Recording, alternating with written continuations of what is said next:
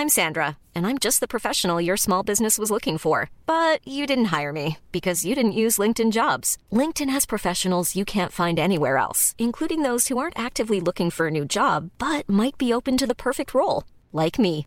In a given month, over 70% of LinkedIn users don't visit other leading job sites. So if you're not looking on LinkedIn, you'll miss out on great candidates like Sandra. Start hiring professionals like a professional. Post your free job on linkedin.com/people today.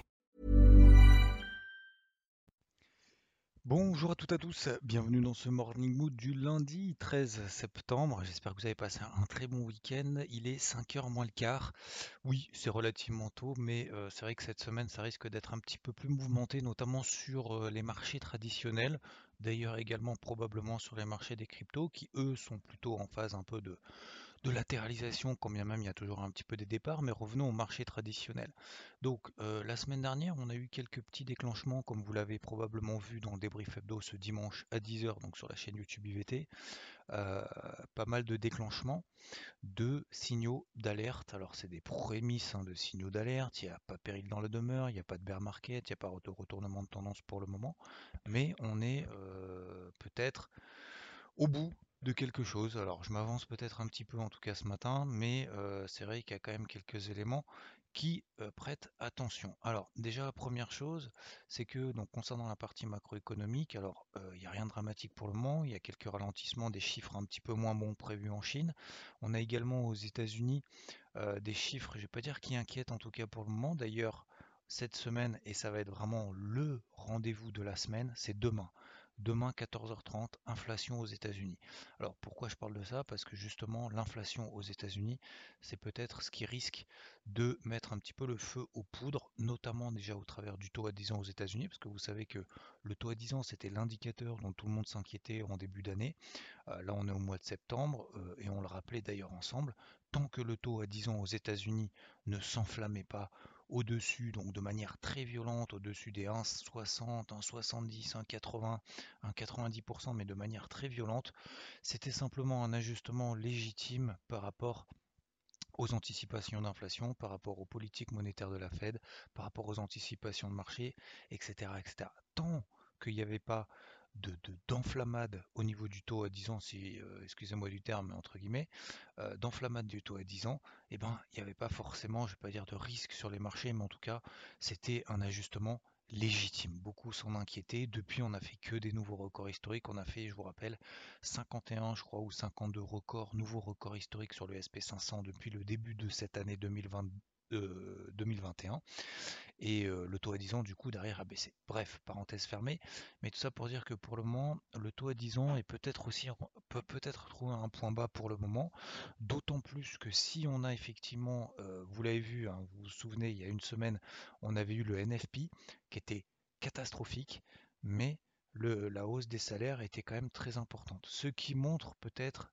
qu'on va avoir une inflation un peu plus vif que prévu. Et d'ailleurs, Christine Lagarde, présidente de la Banque Centrale Européenne, l'a rappelé la semaine dernière en relevant ses perspectives d'inflation pour l'année 2021, mais elle ne remet pas en cause pour le moment ses perspectives d'inflation pour 2022-2023 qui devraient du coup retomber sous le niveau des 2%, ce qui incite du coup les banques centrales bah, à continuer leur injection de liquidité et à surtout ne pas toucher au taux directeur pour le moment. Après, elles peuvent tout à fait se tromper. On peut avoir une inflation bah, ok, on relève, on relève, on relève mois après mois quasiment, et puis se dire bah, finalement en 2022, bah, peut-être qu'on va avoir une inflation plus forte que prévu, donc peut-être qu'il va falloir réduire les rachats d'actifs plus rapidement que prévu. Ça, c'est pas une hypothèse à exclure. Donc, ce qui va être très important, notamment cette semaine, c'est l'inflation aux États-Unis, d'autant que les derniers chiffres qu'on avait eu notamment la semaine dernière étaient aussi, euh, je ne vais pas dire inquiétants, mais euh, les chiffres de la, des prix à la production industrielle. Vous vous souvenez, donc là, ce qui va nous intéresser, c'est, ce sont les prix de la consommation. Là, on avait les prix à la production et les prix à la production, on avait eu 0,7%. Voilà. Donc c'est quand même relativement important. On a eu au mois d'août, par rapport aux 12 derniers mois, à 8, une hausse des prix producteurs de 8,3%. D'accord? Donc en données brutes et à 6,3% en données corps. Donc on exclut après certains éléments, etc. Je ne vais pas trop rentrer dans le détail, mais tout ça pour dire qu'il y a quand même une hausse des prix à la production, ce qui risque de se répercuter dans une hausse des prix à la consommation, etc. etc. Et donc, peut-être que bah, l'inflation sera plus forte que prévu. Donc chiffre à attendre demain, mardi, inflation aux États-Unis, CPI 0,4%, core CPI 0,3%. Pour info, le core CPI, c'est on exclut tout ce qui concerne euh, alimentation et énergie. Voilà pour cette partie un peu macroéconomique. C'est un peu long ce matin, mais je pense que c'est quand même important de rappeler quand même certaines bases parce que euh, c'est ce qui va être important pour les marchés cette semaine. J'en fais pas, euh, fais pas systématiquement, mais là je pense qu'un focus là-dessus c'est très important. Du coup, je vais être un petit peu plus rapide sur la partie technique. Si vous avez vu notamment le débrief hebdo ce week-end, le CAC, on est toujours dans des ranges. Le DAX est sorti par le bas du range dans lequel il était notamment en délit en passant sous les 15 007, 15 660. Ça, c'est vraiment un signal quand même relativement important.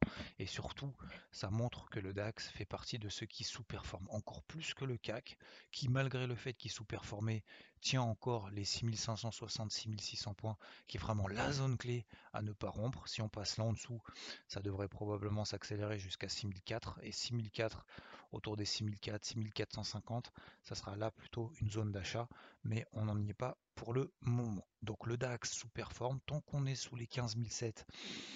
Bah pour le moment, on n'a pas d'inversion de cette pression baissière qu'on a connue notamment la semaine dernière, parce que je rappelle quand même que la semaine dernière, on a une grosse séance, hein, le 8 septembre, c'était mercredi, gros gap baissier, flux baissier, derrière ça s'est par prix, etc. Puis le lendemain, surtout, on a ouvert un gros gap baissier sur les 15005. On s'est rattrapé heureusement, grâce aux indices américains probablement, mais euh, tant qu'on reste sous les 15007, pression baissière à court terme. alors il n'y a pas de retournement de tendance moyen terme, même si on est sous la même 20, même si on est sous la même 50 daily, mais tant qu'on est sous les 15007, il y a quand même une pression baissière qui s'installe, encore plus que ce qu'on a connu d'ailleurs ces dernières séances, puisque le DAX était en sous-performance, on était dans un range alors que les indices américains réalisaient de nouveaux records historiques. Donc ça c'est pour les indices européens de manière très simple, sinon après on a bien évidemment l'IBEX l'indice espagnol, qui a donné un gros signal baissier sous les 8800 points. Donc ça montre que la pression baissière, c'est pas que sur le DAX, c'est aussi sur d'autres indices. et, euh, et, je voulais regarder aussi, faire un petit focus sur le FTSE. Est-ce que je l'ai là? Oui, je l'ai là, le FTSE, donc l'indice anglais aussi, qui était dans une phase de range, qui n'arrivait pas à faire des nouveaux records annuels. Et finalement, bah, on est sorti par le bas jeudi, vendredi, sous les 7100 points, 7077 points très exactement.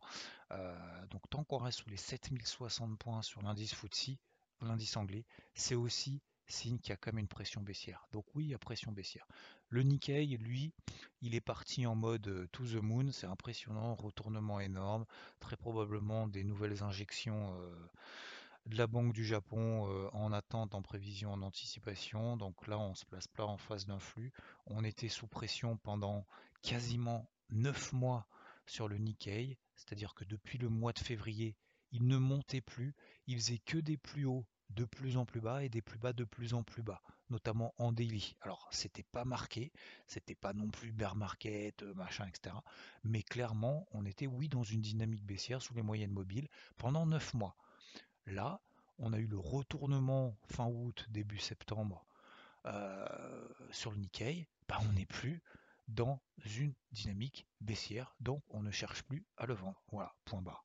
Donc maintenant, le chercher à l'achat, on est sur des gros niveaux, ça, me semble un petit peu délicat, donc je le laisse tomber pour le moment. Par contre, sur les indices américains, le Dow Jones est le plus faible des trois indices SP500 Nasdaq. Le, le Dow Jones est donc le plus faible. Il est passé sous CMM 50. On a travaillé les 34 600 points, vous le savez dans le, dans le débrief hebdo, on l'a rappelé. Et là, il y a une grosse zone maintenant, c'est le sursis, c'est le, j'ai envie de dire la dernière cartouche dont il dispose, c'est tenir les 34 006, 34 007. S'il ne tient pas les 34 006, 34 007, j'ai pas de gros niveau avant 33 005, 33 008. Donc là, ça va être vraiment j'ai envie de dire quasiment décisif pour le Dow Jones. On risque d'avoir des gros dégagements si on passe sous les 34 006, 34 007 de manière durable et qu'on s'installe là en dessous. Là, on passerait en tendance baissière. on est déjà en tendance baissière en H4, mais on passerait d'une tendance neutre en daily en tendance baissière en daily.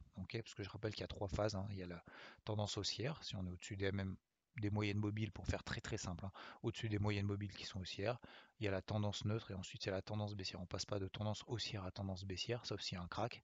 en l'occurrence, on n'est pas dans un crack, on est tout simplement dans une phase neutre autour des moyennes mobiles 20 et 50 jours. Là, on s'approche d'un gros niveau qui a été testé depuis la fin du mois de, juillet, début août, les 34 007. Là, on a fait un petit excès en dessous euh, jeudi, vendredi. Hein, il n'y a pas péril dans la demeure. Mais si on s'installe là en dessous, clairement, il ne faudra pas chercher, à mon avis, des points d'achat et au contraire plutôt essayer de l'accompagner à la vente. Dans les indices aussi les plus faibles, le SP500 qui a rompu sa MM20 daily. Donc là, je vais ne chercher que des ventes sur le SP500 tant qu'on restera sous la MM50 H1 donc qui passe autour des allez, 4005, 4490. Tant qu'on reste sous 4490, 4005, on a une pression baissière qui s'installe. Alors vous allez me dire oui, mais il y a la M50 pas loin, effectivement. Entre la MM20 et la MM50, je crois qu'on a 1,5%. J'avais regardé la semaine dernière, c'est ça, on a 1,3% très exactement entre la MM20 et la MM50. Donc on va avoir des zones support bien évidemment un peu de partout parce que on est en tendance haussière. Donc 4430 sur le SP500, ça sera la MM50 daily. Voilà. Donc là-dessus, effectivement, bah, on risque d'avoir des bonnes réactions, etc. Bref. Tout ça pour faire un, point général, cette petite pression baissière en fait qu'on a se, retrouve, se répercute notamment bah, sur les anticipations d'inflation. Sur le taux à 10 ans aux États-Unis, il n'y a pas d'alerte majeure sur le taux euh, le rendement à 10 ans aux États-Unis. Je vous invite, si ça vous intéresse, si vous êtes plutôt dans une optique intra-swing comme moi, de mettre une grosse alerte sur les 1,38, 1,39 sur le taux à 10 ans aux États-Unis. Si on passe au-dessus de 1,38, 1,39, c'est un gros niveau de résistance qu'on a mis en place euh, entre le mois de juillet et le mois d'août. Si on passe là au-dessus, là, ça voudrait dire que le dollar reprendra encore plus de force et je voulais justement en venir à là. Le dollar est en train de se reprendre un petit peu. Vous vous souvenez, l'eurodoll, on me dit oui, mais du coup, ta zone, un 18,80, 19, nanana, on a perdu 100 pips depuis. Là, l'eurodoll est sous les 1,18. Donc, ça prouve déjà que tout ce qu'on a vu ensemble, notamment cette notion d'analyse technique de phase secondaire, euh, tendance secondaire, tendance primaire, ça fonctionne. Chercher des zones de résistance, à vendre des zones de résistance dans des tendances baissières, ça fonctionne, même si c'est pas forcément évident d'un premier coup. Euh, et maintenant, bah, sur le Rodol, je vais viser un 17,50, un 17,20. Il va falloir continuer à le travailler. Tant qu'on est sous les 1,18,40, je vais continuer à le travailler, d'autant plus qu'il y a toute cette perspective macroéconomique qui, qui je ne vais pas dire que c'est un alignement des planètes, mais si on a une reprise du dollar, ça veut dire aussi que dollar valeur refuge, anticipation d'inflation, le rendement à 10 ans repart aussi un petit peu, le dollar monte, l'eurodoll baisse, euh, les indices américains vont consolider un petit peu, ça ne veut pas dire qu'on va être en marché baissier, ça veut dire simplement qu'on bah, va consolider un petit peu. Le Nasdaq, il va retrouver sa MM20 daily, donc là ça va être aussi très important de voir si Nasdaq arrive à tenir les 15004. S'il n'arrive pas, bah, peut-être qu'on va aller direct 15002. 15002, ça sera sur le Nasdaq MM50 daily, et là il faudra voir si on a encore une fois des belles réactions là-dessus. Mais comme on l'a dit déjà depuis plusieurs semaines, on n'est pas dans des, dans des situations où on doit, où on peut acheter des indices comme ça aussi haut, même si il n'y avait pas de signaux baissiers d'alerte. Là, on vient de les avoir. Voilà. Donc là, c'est peut-être le moment de passer à l'action. L'argent, je vous rappelle, la zone de vente, on l'a faite 24,50, 25 dollars, on est à 23,60, je n'achète pas avant 22,50. L'or peut peut-être faire une incursion sous les 1780, ce serait pas mal pour repayer à bon compte notamment, comme sur l'argent, sur des, options un peu moyen terme, euh, d'autant plus que si le dollar devait progresser un peu au cours de ces prochains jours, si on a une inflation beaucoup plus forte que prévu aux États-Unis, hausse du dollar, baisse de l'or, de l'argent, de l'eurodoll et de tout ce qui est lié bien évidemment au dollar. Voilà, pour faire très simple sur le marché des cryptos en phase de latérisation, attention de ne pas aller partout dans tous les sens, attention à bien sélectionner, on a eu des phases notamment euh, d'achat, euh, je prends l'exemple du Bitcoin puisque c'est celle que j'avais partagée notamment au travers du crypto board, 40 800, on a allégé, on a sécurisé, j'ai même switch d'ailleurs sur l'Ethereum qui était plus fort que le, Bitcoin, mais j'ai une zone d'achat toujours en attente notamment sur le Bitcoin autour des 42 000 dollars. Je suis patient pour le moment là-dessus. Il y a certaines cryptos que vous avez travaillé avec Rodolphe, notamment EGLD, par exemple, il y a certaines cryptos maintenant, on est simplement en phase de latérisation. Ne pas oublier d'alléger, de sécuriser et d'attendre des niveaux clés. Vous avez le crypto board, je vais l'actualiser, je vais actualiser également le carnet de bord de la semaine. Je remercie de votre attention. C'était un petit peu aussi focus macro parce que je pense que c'est important dans ces phases de marché de comprendre peut-être comment le marché est en train de s'ajuster parce que bah, n'y a eu aucun ajustement depuis plusieurs semaines et même depuis plusieurs mois. Peut-être que c'est en train de s'ajuster. Et si jamais demain il y a une surprise d'inflation supérieure aux attentes, tout ce qu'on a vu ensemble, ça vous servira peut-être à comprendre ce qui risque de se passer du coup sur les différents actifs qu'on a vu également ensemble ce matin. Je vous remercie de votre attention encore une fois. Je vous souhaite une très belle, euh, très bon début de semaine, très belle journée et je vous dis à plus. Ciao ciao.